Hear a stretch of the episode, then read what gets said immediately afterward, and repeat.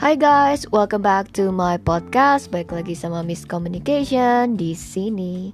Nah kali ini yang mau gue bahas itu tentang film A Haunting in Venice. Jadi ceritanya ini itu tentang membahas film yang di mana ada satu hal yang menurut gue menarik banget yaitu ketika seorang anak yang ada di dalam film ini menjadi sangat-sangat-sangat dewasa padahal dia hanya anak kecil dan dia anak kecil laki-laki gitu kan. Tapi hebatnya cara dia berkomunikasi dengan ayahnya, cara dia berkomunikasi dengan orang-orang di sekitar dia, itu seperti pria yang udah dewasa banget gitu. Dan sampai-sampai orang-orang di sekitarnya itu mikir, ini anak cepet banget dewasanya gitu. Terus gue jadi mikir kalau misalnya kita mau berbicara dengan orang lain yang di mana agar kita itu bisa lebih dimengerti kita perlu untuk berpikir seperti orang yang kita tuju gitu dan mungkin itu tidak mudah karena ya kita harus menyamakan frekuensi dan cara bicara gitu.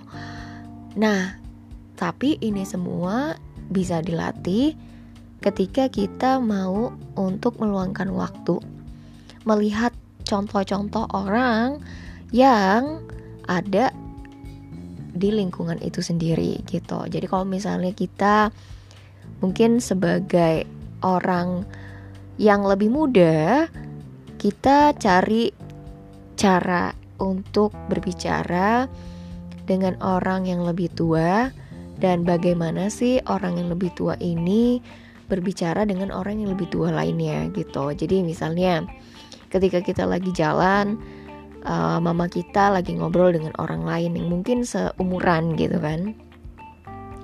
Nah, kita bisa dengerin cara mama kita ngomong dengan orang lain dan bagaimana cara mereka menanggapi misalnya sebuah permasalahan dan bertukar pikiran untuk itu gitu.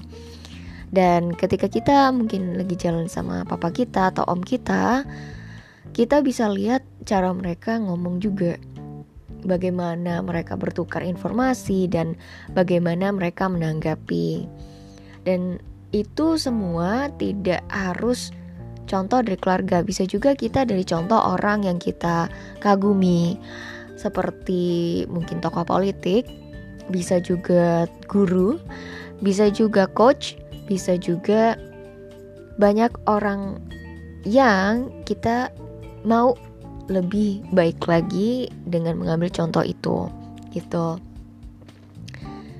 Dan balik lagi ke cerita Hunting in Venice ini. Jadi gue terpukau sama anak kecil ini yang cara ngomongnya udah kayak orang dewasa banget gitu. Bahkan dia lebih dewasa daripada papanya sendiri di dalam film ini gitu kan. Terus yang gue kagum lagi ternyata anak ini punya bakat untuk merasakan seperti indigo gitu. Jadi kayak bisa merasakan dimensi lain.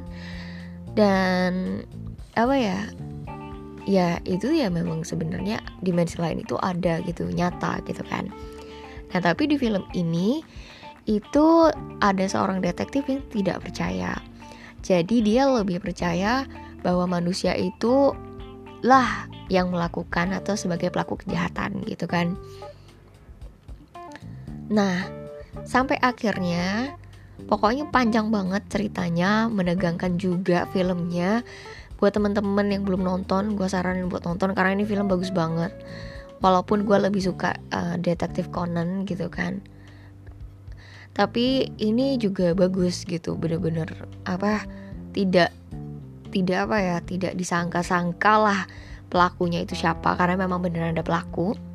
Pelaku pertama pelaku kedua dan pelaku ketiga gitu. Pelaku ketiga ini which is yang gue bilang pelaku ketiga ini pembantu pemeran pembantu tapi dia pelaku juga which is the ghost itself uh, hantunya sendiri.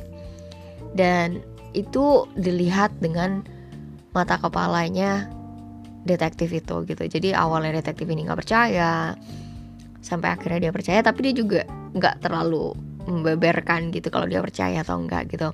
Tapi yang gue lihat di sini adalah bahwa sebuah masalah itu ketika bisa dihadapi ya kita bisa mendapatkan sedikit lebih kepercayaan diri percaya diri untuk jadi lebih baik lagi bahkan mau untuk membantu orang lain gitu.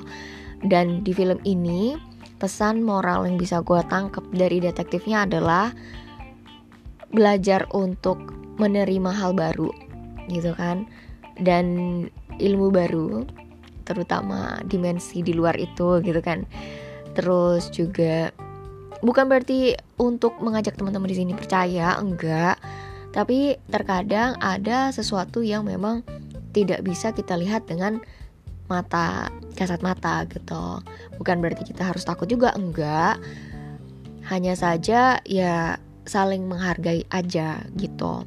Terus dari sisi yang kedua detektif ini ketika dia bisa memecahkan kasus dia juga belajar untuk menjadi percaya diri dan kemudian membuka um, apa ya kantor dia lagi.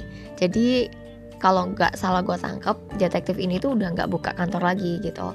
Tapi ketika ada kejadian itu dan memang bakat dia tuh memang luar biasa gitu loh jadi dia setelah melewati masalah ini dia kemudian membuka praktek lagi membuka uh, praktek untuk membantu orang-orang yang merasa kesulitan dalam mencari seseorang atau berhadapan dengan sesuatu. Jadi dibantu dengan detektif ini. So guys, I think this is all for today. Semoga apa yang gue bagikan di sini bermanfaat untuk teman-teman sekalian. Jangan lupa untuk nonton film ini. Gue bukan promosi, tapi memang ini film bagus banget dan menegangkan. Juga ada pesan moral yang luar biasa bagus juga di dalamnya, gitu kan. Di mana ketika kita melakukan sesuatu dan kalau kita melakukan itu bukan untuk diri kita dan kita jadi uh, expert di bidang itu kita tuh akan memiliki rasa nilai dan kepercayaan diri yang luar biasa karena kita tuh sudah berhasil melewati level itu. Jadi leveling up gitu kan. Dan apalagi bonusnya adalah ketika orang lain merasakan benefit itu benefit dari skillnya kita experience-nya kita yang di mana mendatangkan kebaikan untuk orang lain gitu.